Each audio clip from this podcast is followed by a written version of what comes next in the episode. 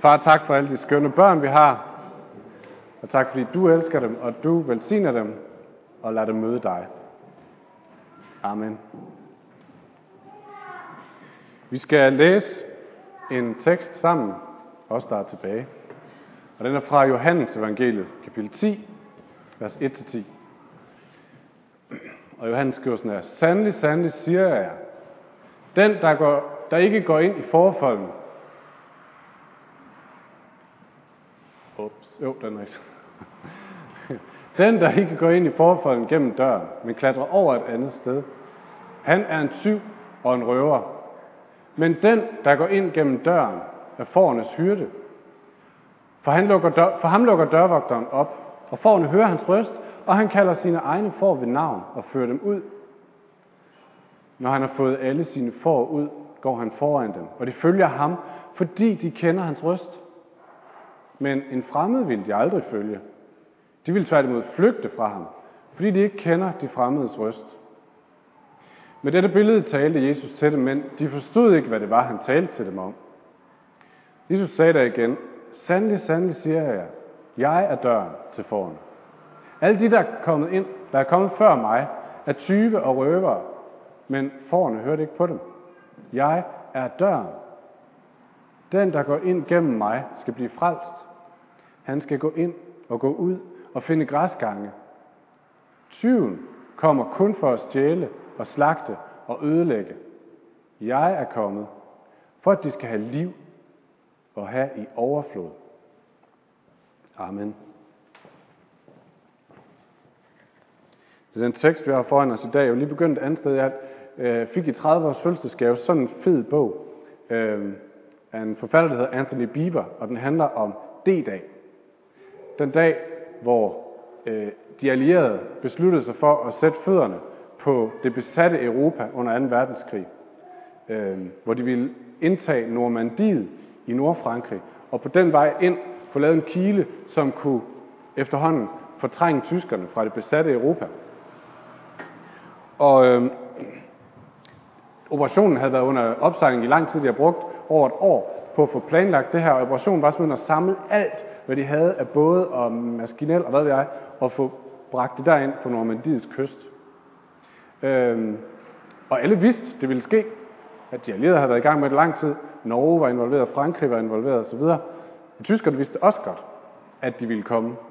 De vidste bare ikke lige præcis hvornår, og de vidste ikke lige præcis hvor. Men alle var ligesom klar over det her. Og englænderne, eller de allierede, var klar over, at det her, det ville blive en meget, meget dyr mission. Fordi de var klar over, at tyskerne vidste det, som sagt, men de var også klar over, at tyskerne havde forberedt sig på, at folk skulle komme den vej. Så de havde bygget det, de kaldte Atlantvolden. Vi ser resterne af det stadigvæk ude i Vestjylland. Kæmpe store, meter tykke betonbunker, som var fyldt op med maskingeværskanoner. Som bare var klar til, at alt, hvad der måtte betræde stranden, ikke kom længere end til stranden. Det vidste de, at det var der helt tæt med. Så de var klar over, at det ville blive dyrt, det her. Det vidste dem, der skulle planlægge missionen. De over, hvad hedder det, de, øh, de øverste. Men det vidste dem, som skulle i bådene og skulle sættes af, faktisk også godt. De soldater, som fik et gevær i hånden, og så fik at vide, løb. Lige snart du kommer båden, så løb og kom så langt op du kan, og få så mange tyskere med som muligt. De var godt klar over, at det her det var meget farligt. De vidste godt, at mange i den første bølge af soldaterne kun ville fungere som sådan en bølge til lige at tage lidt energi fra tyskerne, og at de ville dø. Det var de godt klar over, inden de hoppede i bådene. De har mange tusind soldater. Der var en, en øh, officer i det 506. faldskærmsregiment, øh, som sagde sådan her til sine folk, lige inden de gik i bådene. Se jer til højre og til venstre. Der vil kun være en af jer tilbage efter den første uge i Normandiet. Det var den fornemmelse, de tog afsted med. Der vil kun være en af os tre tilbage efter en uge. Og det vidste jeg jo godt, men jeg blev rystet igen, da jeg læste det her i den her bog. Fordi det blev bare sådan helt vildt. Hvad i alverden fik de her mennesker til at hoppe i de her både? Det var ikke fordi lønnen var enorm. Hvad? Når de godt ved, at de vil mange af dem dø eller komme hjem som krøblinger. Hvad var det, der fik dem til at tage afsted? Jeg tror, der var én ting, som ligesom har stået lysende klart for dem.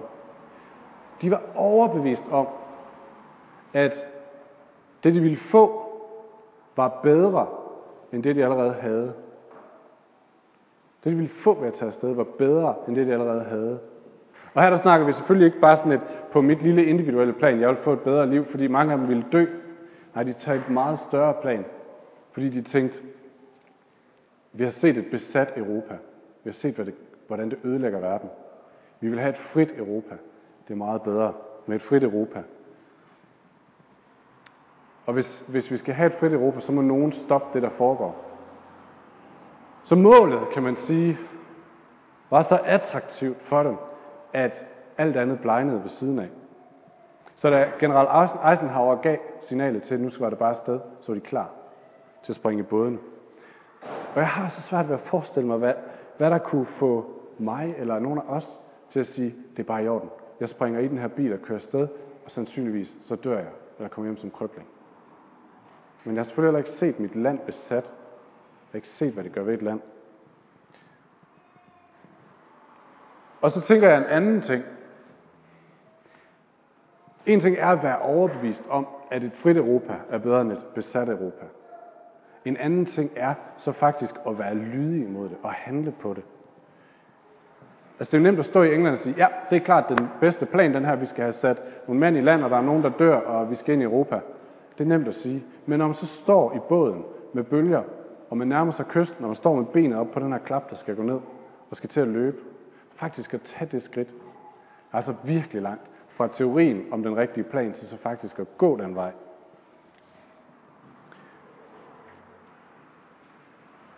Og der er det sammenhæng er lidt med den her tekst i dag, for mig at se. Øhm, jeg har lyst til at spørge som kirke i dag, har vi tillid til den kaptajn, som sender os afsted?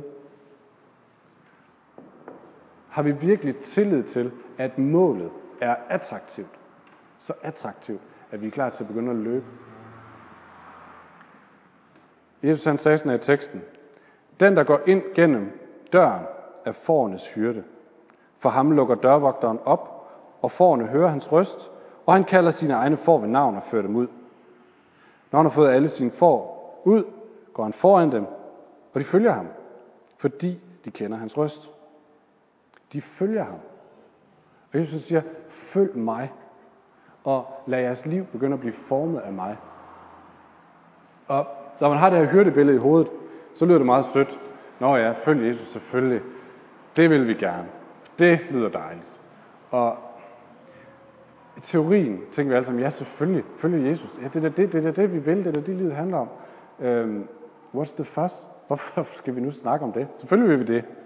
Men min erfaring siger mig, at sådan tænker jeg også, men når jeg står med foden på bådens kant, og skal til at lade mine valg, mine prioriteringer, mine handlinger hver eneste dag, farve af den her lydighed mod ham, som kalder mig, så vakler jeg alligevel. Så trækker jeg alligevel lige foden tilbage og siger, ah, ah.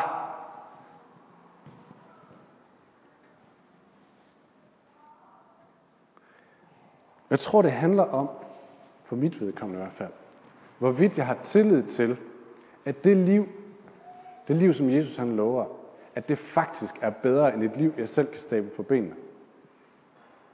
Har jeg tillid til, at det liv, Jesus han vil give mig, det faktisk, altså et liv, hvor jeg følger ham, hvor jeg er lydig mod ham, det faktisk er bedre, end det jeg selv kan, kan lave.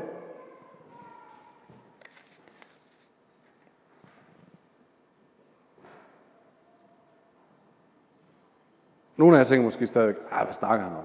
What's the first? Selvfølgelig vil vi følge Jesus. Men jeg håber, vi lige kan komme lidt, øh, få lidt fat i den her, for jeg tror virkelig, der er meget begravet i det. Og jeg, jeg har sat det der på dagsordenen i dag, fordi øh, der er en grund til det. Nogle af jer har måske set den video, som Jan lagt på Facebook, vores menighedsrådsformand, hvor han fortæller om, øh, at i menighedsrådet oplever vi, at Gud han har sagt, han har kaldt os til en gang til at sige, hvad er det vigtigste? Det er discipleskab. Det der med at følge Jesus. At der er en tid i kirken, fortsat, eller igen, eller hvad man tager det, til at vi virkelig skal dykke ned i det her med at følge Jesus med mit liv i dag. Øh, vi vil gerne, vi i meningsrådet sad og tænkte, Nå, hvad er det, vi skal i gang med? Hvor skal vi løbe hen med den her kirke? Vi kan en masse, hvad skal vi gøre? Jesus, hvor kalder du os hen? Og vi har en klar fornemmelse øh, af, at Jesus sagde, vent nu på mig, og bliv endnu mere rodfæstet i, hvem I er i mig, så I ikke vælter, når det bliver stormvejr, så I ikke vælter, når der kommer kamp. Og jeg mener, altså vi brugte det meste af en weekend på bare at søge Gud og spørge Gud, hvad ved du os? Og det her det er jo ligesom det eneste svar. Så det har vi prøvet at tage meget seriøst sagt, okay, hvis det er det Gud siger, så må vi jo forsøge at handle på det, så må vi gøre et eller andet ved det. Så vi har planlagt de næste tre gudstjenester, den her og de næste tre, kommer til at handle om det her med følge Jesus, hvordan. Øhm, der bliver en, sådan en i mesterens fodspor-dag, discipleskabsdag, den 15. juni, som kommer til at sådan, tage endnu mere fat ved det her. Hvordan ser det ud i mit liv at følge Jesus? Hvordan skal jeg gøre det? Og hvad, hvad får jeg ud af det? Så virkelig, så vi ikke bare tænker, at det er mega fedt, men, men virkelig får ved det, og kan gøre noget ved det. Så vi får skabt en kultur i vores kirke af, at det er det, vi er her for. Vi vil følge Jesus, og vi vil se, hvad det gør ved os. Vi vil se, hvad det gør ved vores by. Det er det, vi vil. Vi vil ikke være lunkne, vi vil være brændende. Virkelig tage ved det. Øh, og vi har endda lavet, eller hugget, noget mega fedt materiale, som, som sådan meget konkret og gør det simpelt og til at bruge. Vi har endda lavet en trætrinsplan. Altså, det kommer ikke længere. Vi har sagt, det skal være discipleskab, det med at følge Jesus, det skal være så simpelt, så jeg forstår det, så jeg ved, hvad det handler om. Og så jeg kan spørge jeg, dig om det, så du kan spørge en anden om det. Hvordan går det med det her? Så simpelt. Det skal være så konkret, så jeg ved, hvad betyder det i morgen, mandag? Hvad, hvad er mit næste skridt, hvis jeg, vil, hvis jeg gerne vil tage et skridt længere? Og så handler det om, hvem er det, jeg gør det sammen med? Fordi man kan ikke gøre det alene. Så hvem er det, jeg gør det sammen med? Det er mega konkret, simpelt og sammen med nogen. Og det er virkelig et, et, et, et oprigtigt forsøg på at sige, hvis det er det, du taler om Gud, så vil, vi, så vil vi gøre alt, hvad der står i vores magt for at gå den vej. Men før alt det her, så kommer det her spørgsmål. Vil jeg virkelig gå den vej, når han, når han siger, følg mig? Vil jeg virkelig det? Har jeg virkelig tillid til, at det er et bedre liv at være lydig mod ham og gå efter ham? For hvis ikke, så er det fuldstændig ligegyldigt med disciplegudstjenester og discipledage og godt materiale og alt muligt andet. Vi kommer ikke til at gå en vej. Det kommer ikke til at flytte en skid. Hvis ikke jeg i hjertet tror, at det er et bedre liv, så kommer det ikke til at flytte noget som helst. De allierede kunne have lavet en nok så genial plan for at invadere Normandiet. Men hvis soldaterne i det, de skulle til at springe ud, sagde, har jeg er ikke lige sikker på, at jeg skal det her alligevel, så skide med den flotte plan. Så det, det bringer os bare til det her spørgsmål. Tror jeg virkelig for mit eget liv på, at et liv i lydighed mod Jesus er bedre, end et liv, jeg selv kan stable på benene? Jeg, jeg kunne stoppe her og så sige, godt, det er det. Fordi jeg tror, det er, det er noget, der ligger dybt i os alle sammen, øh, og ikke noget, jeg kan prædike på 20 minutter, ved at sige, så er der en bank, så er den på plads. Øh, så jeg kan egentlig bare stoppe her. Men jeg har alligevel lyst til at sådan lige prøve at åbne en lille smule mere op, for at vi for det første ser lidt mere på og får lidt mere sådan fat i, hvad er det for et liv, Jesus lover os? Er det attraktivt? Øh, og hvad er det, der står i vejen for mig i forhold til at gå all in på det? Så det første er, hvad er, hvad er målet med at følge Jesus? Venner, hvis, hvis ikke vi kan svare på det her meget hurtigt, så mangler vi noget meget, meget væsentligt i vores liv. De her allierede soldater, som jeg snakkede om i starten, de var aldrig nogensinde taget afsted og hoppet ud af båden. Hvis ikke der var én ting, der bare havde blinket over hovedet på dem, hele tiden, som har sagt, et frit Europa. Vi går efter et frit Europa. Hvis ikke det havde hamret ind i hovedet på dem hele tiden, så ville de aldrig nogensinde rejse afsted. Hvis ikke, hvis ikke vi kan sige, hvad er målet? Hvad, hvad, er det, jeg, hvad er det, jeg vil med det her? Så, så, så tør vi ikke gå. Så kan vi ikke gå. Og det kan godt være, at du er vokset ind i det her med kristentroen, har overtaget det fra nogen, fra din familie, fra din efterskole, hvad ved jeg. Øhm, Og der er mange af os, der kan blive gamle, og stadigvæk bare sådan ligesom har sagt, at det er rutinen for mit liv, det er det, jeg gør. Og aldrig nogensinde har tænkt på, hvad er målet? Lad os lige se, hvad teksten, øh, som vi lige har læst, den siger om målet. I vers 10, der siger Jesus sådan her. Jeg er kommet for, at de skal have liv og have i overflod. Hvad er det, de skal have i overflod? Er det penge? Er det kartofler? Hvad er det? Øhm, ikke nogen hemmelighed, hvis man går til den græske tekst, så, så er det, de skal have i overflod, det er liv. De skal have liv i overflod. Hvis man øh, tager nogle andre engelske oversættelser, blandt andet så oversætter de med life in its fullness. Og det betyder, det er, det er liv til sit yderste. Det, det, det er virkeligt liv. Det er fyldt liv. Det er mættet liv. Det er helt liv. Det er liv, sådan som det er tænkt til at være. Virkelig stort liv. Øhm, det er det, Jesus han siger, det er det, han vil give. Og her tror jeg, for mange af os, den første ting, som ligesom kan hindre os, øh, ligger. For vi tror simpelthen ikke på, at det liv, Jesus han vil give os, det er attraktivt. Jeg tror, dybt ind i os, så tænker vi, at det er et, enten et kedeligt liv, eller et, et fattigt liv, eller sådan et trist liv. Et mindre liv. Og jeg ved ikke, jeg tror, en af grundene er, er, at nogle af os er vokset op i et kristent fællesskab, som har vist os det. I et kirke et sted, eller et missionshus et sted, eller et eller andet. Og lige så snart, prøv at følge med mig, lige så snart man går ind i det her lokale, så kan man, man kan, man kan lugte, hvad er det for et liv, der er herinde. Det lugter lidt af muk. Det lugter lidt af tørre gamle kager. Det lugter lidt af støv. Og man er bare klar over sådan instinktivt, når man lugter det der. Det bliver en lang aften, det her. Hvis det er det, jeg forbinder med liv i overflod. Hvis du skal have liv i overflod. Ja tak. Det bliver lange torsdag aften. Så det er jo ikke attraktivt. Og det kan være, det ligger så dybt i os, så vi tænker, det er det, jeg går ind til. Der er også nogen, af jer, tænker sådan om gudstjenesten. Åh, oh, du er fredsens mand. Hvis det er liv i overflod, søde Mille. Jeg tror, der er nogle af os, der kan tænke det om den måde, vi har mødt kristen etik på i vores, øh, vores opvækst. Vi har fået at vide, det der, det må du ikke. Det der, det må du heller ikke. Det der, det må du heller ikke. Det der, det må du heller ikke. Aldrig nogen sådan begrundelse for, hvorfor. Bare, nej, ikke den vej, nej, eller ikke den vej. Og det føles som sådan en begrænsning af livet. Vi skal lige alle de spændende ting af, alle kanter, alle hjørner, så har vi sådan et lille bit liv herinde til sidst. Øhm. Det er som om, at det i stedet for at give liv, så er det et forsøg på at suge livet ud af livet. Og så sidder man sådan en tør kerne til sidst. Det er ikke attraktivt. Det er ikke noget, jeg har lyst til. Det gør, at det ligger dybt i os. Og jeg tror, en anden ting, sidste ting, det er, øh, hvis vi kigger på os selv, og så tænker vi, helt ærligt, de mennesker på min arbejdsplads eller på mit studie, de virker til at have meget mere liv i overflod, end jeg gør. Så hvorfor skulle det med at være kristen, som jeg nu er, være et liv i overflod? De andre ser ud til at have mere liv i overflod. Øh, jeg har ikke noget svar på det, men jeg tror blandt andet, det er en folkesygdom i Danmark af, at øh, alle skal få det til at se ud, som om de har mere liv end andre. Altså, det skal se ud, som om det er bedre, end det er, på en eller anden måde.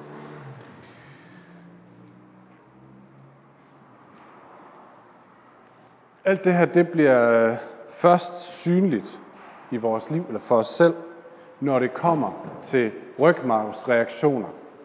Altså når det kommer til det her med at handle, prioritere, hvem er det, jeg skal være sammen med, hvordan er det, jeg skal bruge min tid, hvordan er det, jeg skal bruge mine penge, mine ressourcer. Når, når det kommer til at tage en handling, til at være lydig, til at træde ud, øhm, så viser det sig, om man har tillid til det her liv.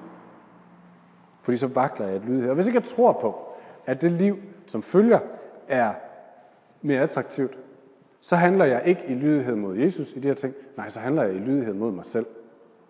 Tror jeg, det giver mening at bruge tid med de her lidt kedelige naboer, fordi øh, at jeg oplever, at Gud siger det? Nej, det vil give mig mere at tage ned og være sammen med mine kristne venner, for eksempel. Så handler jeg i forhold til mig selv, og ikke i forhold til lydighed mod Kristus. Og teksten siger bare det modsatte. Den siger, at Kristus vil give liv i overflod. Life in its fullness. Og teksten siger faktisk modsat, at det, som vil begrænse os, det, som vil skære livet ned til noget småt, det er ham, som vil slå ihjel, ødelægge og stjæle. livet og begrænse det. Han vil lægge os i bånd og lænker. At følge Jesus giver frihed og meget liv, men at følge ham, som styrer den her verden, langt hen ad vejen og vores kultur, det er en begrænsning. Det er ikke sikkert, at vi kan se det, men det er det, Jesus han siger.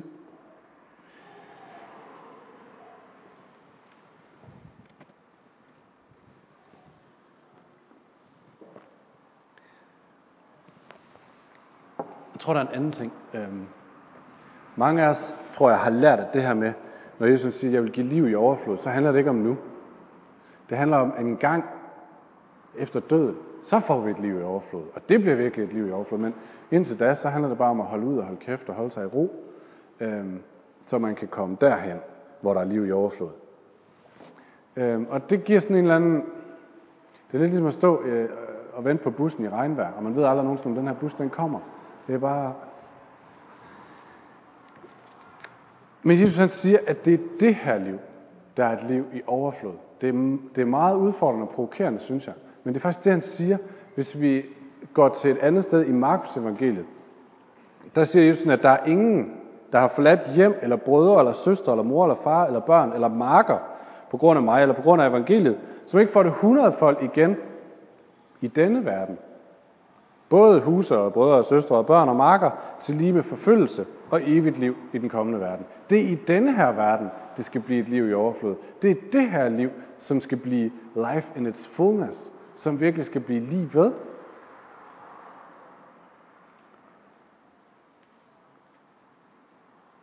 Så han siger, at det her liv bliver ikke en ringere type liv. Det bliver ikke et mere begrænset liv.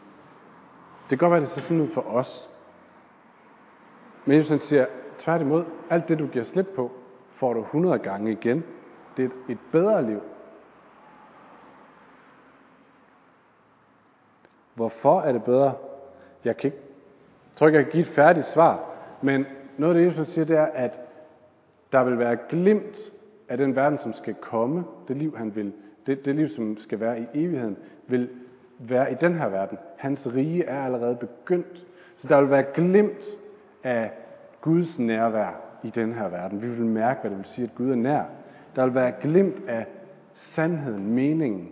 Der vil være glimt af forløsning for sørgende mennesker, for undertrykte. Og der vil være glimt af forsoning. Der vil være glimt af, hvordan det hele var tænkt til at se ud omkring os. Og det kan godt være, at det kun er glimt, men det fortæller os alligevel en overvældende historie om, hvordan det skal blive. Det er lidt ligesom, hvis, hvis jeg står til at arve en masse penge, og jeg ved en eller anden dag, så kommer de her penge, og det bliver vildt. Men hver eneste uge, så bliver der overført et lille beløb til min konto. Øh, og jeg kan begynde at bruge det, og jeg kan begynde at se, hvad der sker med mit liv, når jeg har det. Og hvad der sker med folk omkring mig, når jeg har de her penge. En dag skal de komme, men jeg har allerede, jeg, har, jeg oplever allerede noget af det nu.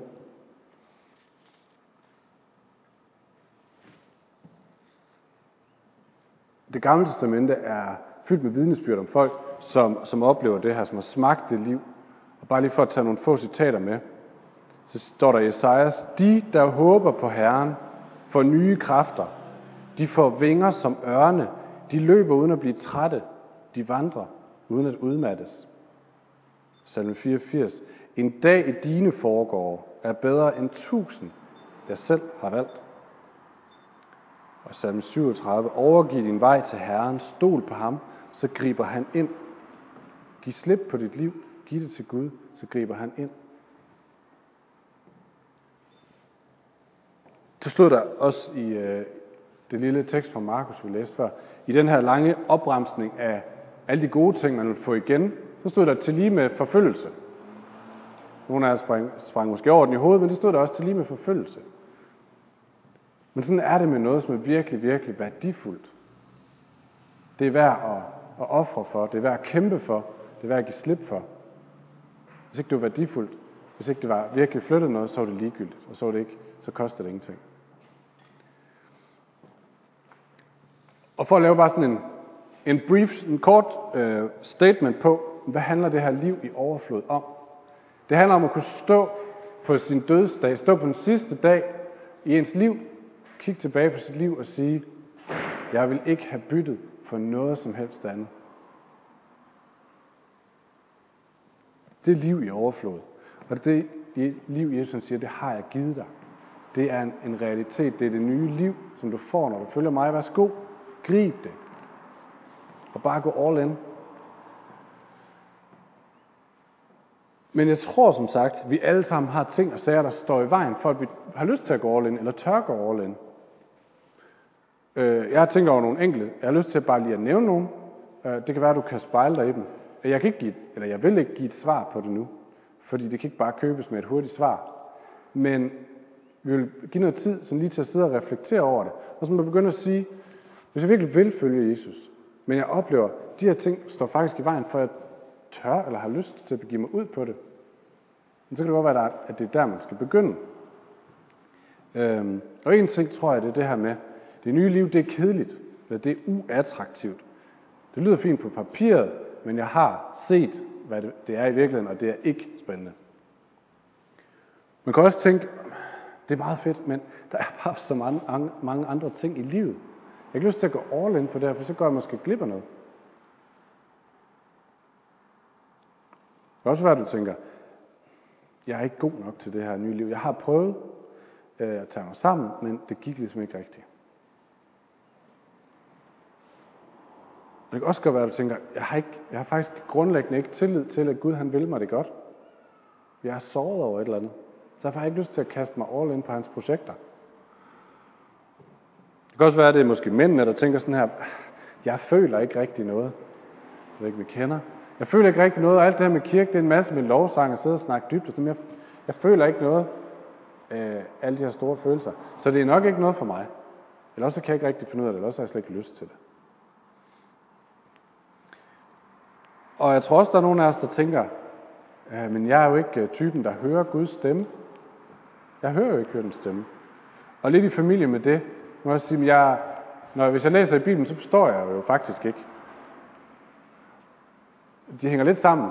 Øh, der var en på et tidspunkt, der sagde, der er mange, der siger, at de har problemer med alt det i Bibelen, de ikke forstår. Det har jeg ikke. Jeg har problemer med alt det, jeg forstår. Det begynder der. Det er faktisk meget simpelt. Det ligger lige for. Det kan godt være, der er ting, man ikke forstår, men der er noget, man forstår. Og Jesus siger i det her, i det her sted, mine får kender min stemme, så hvis vi følger Gud, så kender vi hans stemme. Så er hans stemme i vores liv. Det handler bare om at være opmærksom og give tid til, øh, give opmærksomhed til den. Det var bare et par provokerende statements. Der er sikkert mange flere end det men jeg har, jeg har ikke lyst til at, at forsøge at svare på dem. For det tror jeg ikke giver noget. Men jeg ved, at for os hver især, hvis, hvis, de, hvis, de, hvis de får lov til at stå i uimodsagt, hvis vi bare siger, nej, sådan er det, og så ikke rigtig tager ved det, så kan vi så godt droppe alt det her med discipleskab. Fordi det kommer ikke til at ske, venner. Det kommer ikke til at ske i vores liv, hvis ikke vi arbejder på at få grundlæggende tillid til at tage imod det Gud han vil give os. Det får ikke lov til at komme helt derind, hvor det faktisk forvandler noget. For det kommer til at være på sådan en arms længde. Og det er ikke, det er ikke meningen, at det skal lyde som sådan noget, nu skal jeg ud og være lydig og øhm, i min måde at leve på, og min måde at være over for andre på, og et, sådan en hel masse kraftpræstationer. Det er ikke det, det handler om. Det handler om, at hvis teori ikke bliver til handling, hvis ikke vi begynder at træde ud på de her ting, så når det aldrig langt nok ind. Så får det ikke lov til at forvandle mit hjerte, hvordan jeg ser på mig selv, og hvordan jeg forstår mig selv.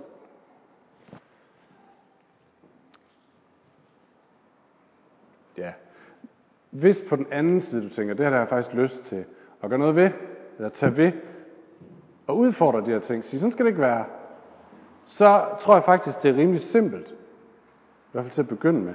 Fordi det eneste det rigtige sted at begynde, det er at overgive de her ting til Gud og sige, værsgo, du har dem. Fordi vi kan, ikke, vi kan ikke selv oparbejde en entusiasme. Vi kan ikke bare spænde ballerne sammen og sige, nu vil jeg have mere tillid til Gud, nu vil jeg virkelig. Det kommer ikke til at ske. Så jeg tror, det første sted, det er at stille sig, og så give de her ting til Gud. Han elsker mig, og han vil, han vil gøre noget ved det, fordi han ønsker, at vi skal have tillid til ham og hans liv. Han ønsker, at vi skal ture tage skridt ud i det her. Så hvis han ønsker det, så må han også forvandle det i mig, som ikke har tillid til det her, han vil give mig. Så vi må give det til ham, og så må vi snakke med andre disciple om det. Snakke med vores venner og brødre og søstre om, hvad er det lige i mit liv, der hindrer, at jeg tør gå all in. Nu vil, øh, skal vi høre, nu vil de, øh, hedder det Kirsten og Marie synge en sang. Øh, og mens de synger, synes jeg, at vi skal sidde og tænke over det her. Øh, spørge Gud om, hvad er det lige for nogle ting, der står i vejen i forhold til, om jeg tør gå all in. Om jeg tør lade min, mit liv, mine handlinger, min valg, mine prioriteringer, min måde at se på mig selv på. Øhm, men jeg tør det lade, lade det farve af hans ord.